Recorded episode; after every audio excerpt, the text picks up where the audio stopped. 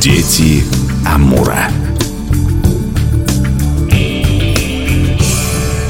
У микрофона Анастасия Магнус. Здравствуйте. Сегодня редкая тема. Год назад мы, по-моему, последний раз принимали гостей из Санкт-Петербурга и снова. И это радостно. В гостях у нас Елена Андреева, научный сотрудник отдела этнографии Сибири и Дальнего Востока Российского этнографического музея. Здравствуйте. И мы говорим о вас, о вашей работе научной. Ведь в программе нашей «Дети Амура» мы со всех сторон рассматриваем культуру коренных народов. Тут в каком смысле взгляд издалека, учитывая коллекции Рема. Давайте начнем с вашего пути в науку. Вот как вы связались с этнографией? Я тут уже только что с коллегой шутила, что меня просто в археологи не взяли.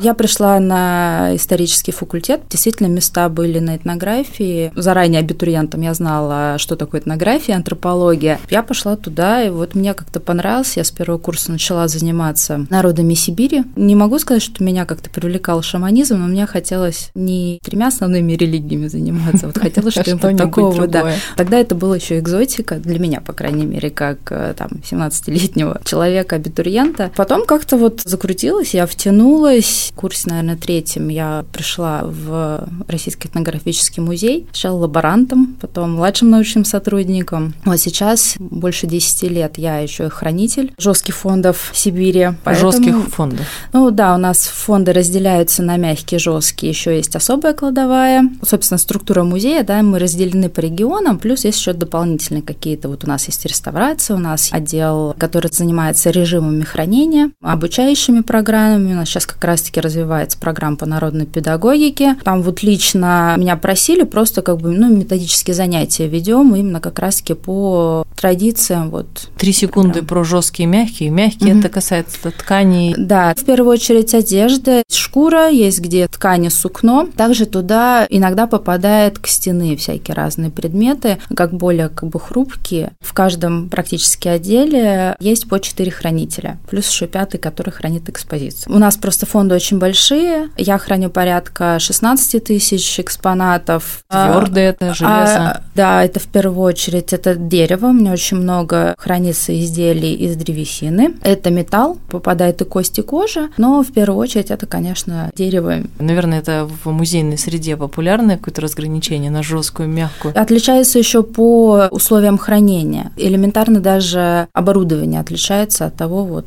что у нас как хранится. И драк металла там тоже совершенно другие. У нас там специальные режимы есть для хранения. Контроль идет температурно-влажностного режима. Но это у нас есть специальный отдел, который за этим следит. Мы так только вот их запускаем, ну и наблюдаем за предметами, за их поведением, как они... Если они плохо себя ведут, они могут попасть в особый отдел. Ну да, сдаем. У нас есть специальная морозильная камера, куда вот...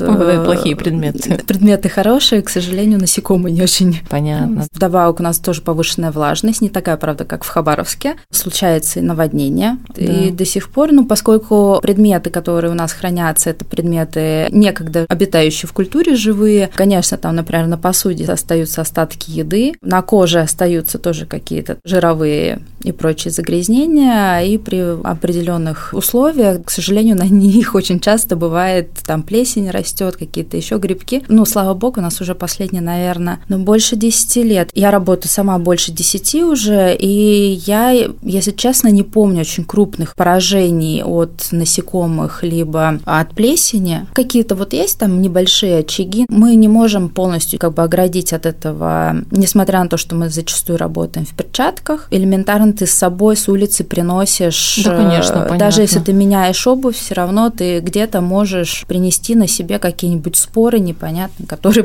потом могут действительно как-то принести некий урон Да, драгоценным вещам. Ну, вы прям видно, как за них mm. радеете. Есть какие-то любимые экспонаты, почти живые, как вот, знаете, заходишь и «Привет, Василий, маска Василий, Ну, я обычно век. всегда прихожу «Здороваюсь, привет, черти», э, поскольку отдел Сибири, все знают, что у нас очень много культовых предметов хранится, потому что история их собирания насчитывает ну, уже более ста лет. Одни из первых коллекций это как раз-таки по народам Сибири в нашем музее, и одни из первых коллекций это, конечно, костюмы шаманские. Вот у нас очень много, собственно, деревянных изображений по народам Дальнего Востока. Вот у меня частично хранятся такие вот вещи, ну, плюс вот у меня еще Западная Сибирь и немножко Южный, и зарубежная Азия. У вас вот. прямо от варягов да. до нанайцев. У нас вообще разделение между фондами по лингвистическому признаку. То есть есть еще один такой же хранитель жестких фондов. Допустим, корейцы хранит моя коллега, а я храню камбоджийцев, японцев и китайцев. Но это очень небольшие коллекции. Мы ориентировались все-таки на народы Российской империи, ну, дальше уже СССР. И раньше был музей, это называлось, он Государственный музей народов СССР. Но это как бы наша основная. Где-то там те- есть еще и соседи. Да, ну и, соответственно, ну, бывают всякие разные байки по поводу того, что у нас там духи не прикормлены. Я в это не особо верю. За 10 вот, лет ничего что... не случалось? Со мной нет. Так, вот, как с другими? Мне, я уже привыкла, мы как раз-таки сегодня с коллегами вот из Градековского музея сидели, общались. Как-то вот нас в период моей работы, нет, как-то это все было вполне себе объяснимо. Я, например, вообще уже сейчас привыкла, я спокойно и одна в фондах. Ну, во-первых, у нас реставрированные фонды. Там светло. Не пещера. Нет, не пещера. Раньше было хуже, тоже лет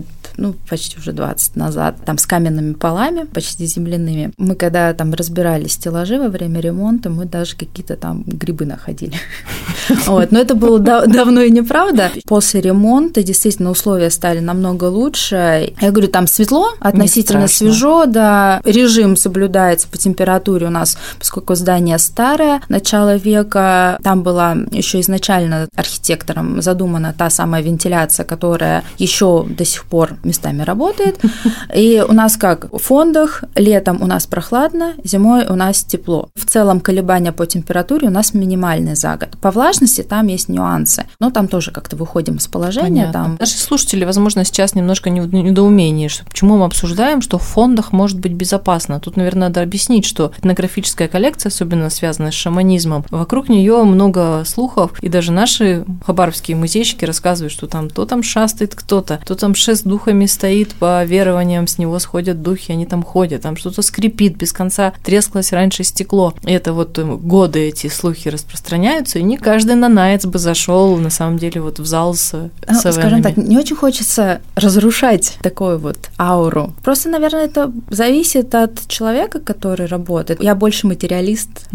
Шаманизм не работает на вас? Ну, нет, у меня не было такого, чтобы я кормила там кого-то, потому что я считаю, что те вещи, которые хранятся в музеях, не только в нашем, а вообще это вещи, которые нехорошо говорить мертвы. Собственно, большая часть шаманских предметов, которые хранятся конкретно у нас в музее, я подозреваю, что в других музеях страны тоже, над ними совершались обряды, и духи из них распускались, либо переносились в другие какие-то да. вместилища, потому что живой вот этот вот предмет из культуры, как правило, не давали. То есть это либо уже какие-то брошенные, оставленные вещи. Опять же, вещи бывают очень разные. Именно разные по степени отношения в культуре тем мировоззрением, вот, которые там были. Например, почему детские вещи очень редки в коллекциях? Потому что детские вещи, как правило, не отдавали, потому что детская вещь изначально, она от нее зависит жизнь ребенка. И даже если он уже вырос, и какие-то его вещи будут там ломаться, либо отдаваться куда-то, это могло как бы повлиять на его как бы дальнейшую судьбу. Те, которые вот у нас есть, это либо новые вещи, либо уже как-то договаривались. Елена, а как получилось все таки Вот я с самого начала думаю, Сибирь, Дальний Восток, громадные территории, очень много народов, а вы вот так вот всем занимаетесь сразу? Или есть какое-то более узкое направление? Если касаться узкого направления, то есть у меня в моих планах, которые вот планы отчеты, которые мы сдаем ежеквартально, у меня научная тема – это этнография детства, этнография народов Сибири и Дальнего Востока. Так получилось, что со второго курса я начала заниматься именно детской темой. Правда, я занималась кетами, которые в Западной Сибири. Да, чуть-чуть. Э, так случилось. Это долго очень рассказывать, как я пришла, вот почему я начала заниматься кетами. Я занималась ими 6 лет. Ну, собственно, я была вечерницей, поэтому 6 лет. Соответственно, у меня вот 4 курсовые работы и диплом, они посвящены исключительно только этнографии детства, а именно у этого народа. И как-то так вот повелось, что да, этнография детства, но она охватывает именно весь такой такой регион. Елена, вот тоже вопрос, я все слушаю и ушам не верю, насколько все равно по даже географии обширные направления интереса. Сейчас ну, такая проблема, мне кажется, во многих музеях, это экспедиции, когда ты куда-то съездил, что-нибудь добыл, потому что кто-то говорит, что добыл, да уже все добыто, разве что покопать. Ну, то есть, если даже 18-19 век, можно копать. Но, как говорится, удачи, ребята, в тундре как раз ага копать. Когда и куда ездили и что добыли? И мне не очень нравится слово «добыли». Хорошо, что нашли. Во-первых, во-первых, мы, да, действительно с материальной культурой, все-таки мы же не можем как-то резервировать народы, это как плохая идея очень неправильно. Есть чужой опыт, и, наверное, не стоит как-то проецировать его. Во-первых, информация. Поскольку я хранитель, и вот последний раз я, правда, в 2015 году, сейчас с экспедицией действительно тяжеловато немножко, не в плане вещей, а в плане чисто финансовом. Потому что сейчас действительно дорога, особенно в наш регион, достаточно дорогая. Вот там еще надо какое-то время жить. Обычно закладываешь себе месяц на экспедицию. Не всегда просто этот месяц дается. Действительно, как бы очень дорого. Плюс у нас все самые отдаленные места, они вообще труднодоступны. Да. А, то есть туда либо только на лодке, либо только на вертолете. Был еще вариант э, на лошадях или оленях. Там вот мы в тот же как-то были в 2011 году. То есть, а вот можно к, к вашим оленеводам тоджинским? Ну, на лошадях. Так моя жизнь сложилась, что у меня есть лошадь. Вот. Тогда я еще на лошади не сидела, мне кажется, вообще никогда в жизни. Вот, и мы тогда отказались. Сейчас я понимаю, что если чуть-чуть я... в другое вот, время. Да, чуть-чуть бы вот просто буквально годом позже я бы, наверное, согласилась бы поехать к тожинцам на лошадях. Но в первую очередь мы все-таки сейчас уже едем, надо всегда фиксировать даже то, что сейчас происходит, потому что культура, она все равно продолжает жить. Она, да, она меняется со временем. Опять же, мы не можем законсервировать все и не можем заставить народы жить той самой жизнью, которой они жили там 100 лет, 50 назад. Это как бы, ну, неправильно хотя бы по отношению к этим народам. Все хотят развиваться. В каждом чуме сейчас есть и телевизор, ну, почти в каждом. Телефоны сотовые, все это есть и это очень хорошо. Это ну, облегчает жизнь многим. Соответственно, едем вот именно за вот этой вот фиксацией, Потому что через 50 лет это тоже будет уже этнография и история. Мы не знаем, как все изменится, насколько хватит людей вот на традиционный образ жизни. Ну, еще многие действительно сохраняют это, и это вообще на самом деле большой как бы за это ну, дело. Константин Хуксин говорит, что вообще никогда кочевники не выпрут, еще и мы все туда вернемся в эту среду и в этот ну, образ жизни. Да, в принципе, мы все вот так или иначе кочуем, да, вот. Ну да. Взять, вот это, кстати, очень коллегу, которая да, жила в Хабар Хабаровске, сейчас вот приехала к нам и работает уже вот больше полугода. Ну так все-таки вот на, на мой вот этот вопрос узкий. Mm. То есть не часто ездите, да? Не часто ездим последнее время, да. Вещи приобретаем, стараемся как бы такие более, ну хотя бы середины 19 20 века. Ага, я Нет, 19 век это уже редкость-редкость. Опять же, разные предметы, разные с разными сферами культуры и деятельности, вот, они по-разному будут отдаваться. Потому что, например, в начале 90-х годов, 80-90-е годы, можно было легко посмотреть культовые предметы, их с охоткой показывали. Носители этой культуры, они такие, ну вот, лежит. А когда я была в экспедиции, мне сказали, что нет, сейчас мы уже не показываем. Прошло там 20 лет, традиция немножко изменилась. Ну, точнее, как она, возможно, вернулась как-то вот на круги своя. Это не может не радовать меня, вот как этнографа. Иногда бывает восстановление каких-то обрядов по книжкам. Вот это курьезные случаи, когда там расскажите, как у вас там проходил праздник, что я буду рассказывать, вот, и достает книгу и показывает исследователю ее же книгу. Но это может существовать, и, ну, в первую очередь, мы все-таки едем за информацией. Лингвисты до сих пор ездят, и все-таки кое-где языки там сохраняют пытаются, да, они пытаются вот это собрать и сделать вот такие более полные базы по э, там. Как раз я сказала, год назад был гость, как раз профессор Пивнов и был, как раз он был и рассказывал очень интересно, вот прям как вы, как хорошо, что иногда из Питера к нам приезжают такие люди. Вот у меня пара уточнений буквально. Российский этнографический музей, который я все пытаюсь назвать русский этнографический музей. На самом деле мы изначально создавались на базе этнографического отделения русского музея. Поэтому путаница. Путают. Мы стоим рядышком с русским музеем. Некоторые посетители приходят в русский музей, такие, а где, а картины? Это вот чуть-чуть вот рядышком, чуть-чуть подальше пройти. Ну, для вашего внимания есть чудесная удыгейская маска.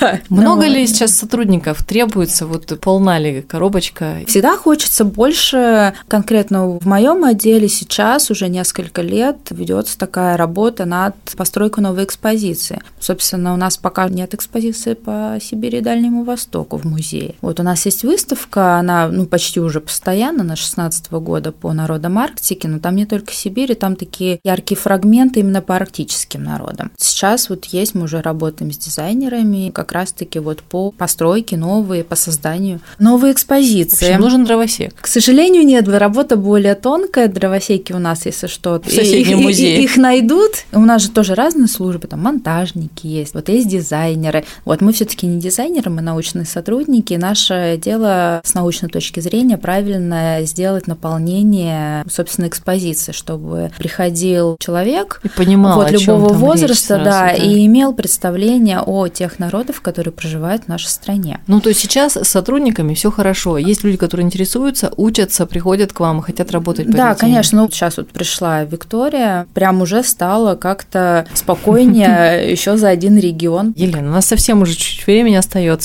Мечта какая-то, пожелание, просто, может быть, хотелка, ну, связанная, конечно, с работой. Хочется никогда вот не терять вот этого энтузиазма, который был вот поначалу. Он иногда бывает стухает. Оно ну, так это тоже, наверное, волнами идет. Иногда я через пару недель действительно есть надежда на отпуск, что я отдохну, потому что сейчас действительно работаю очень много. Немножко изменился вообще темп жизни. Просто я когда кому-то рассказываю, что я работаю в музее, такие, ты экскурсии ведешь. Я говорю, нет. Я говорю, я хранитель. Ты вещи с места на место перекладываешь. Я говорю, ну, не совсем.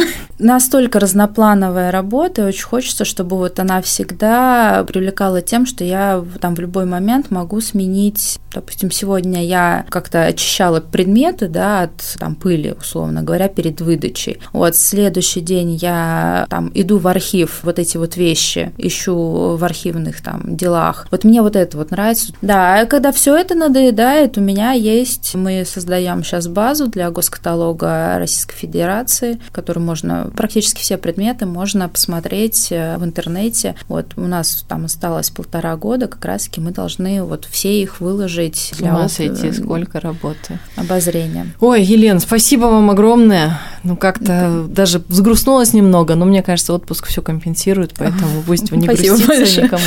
Хорошего вам отпуска, спасибо, что приехали, mm-hmm. рассказали. И я напомню, что в гостях у нас была Елена Андреева, научный сотрудник отдела этнографии Сибири и Дальнего Востока Российского этнографического музея. Мы сегодня впервые за год снова поговорили с сотрудником из Санкт-Петербурга, из одного из крупных самых музеев в мире по этнографии с удивительными фондами, поэтому кто тоже в отпуске и вдруг туда рванет, обязательно зайдите и не пожалеете. Меня зовут Анастасия Магнус. До встречи в эфире.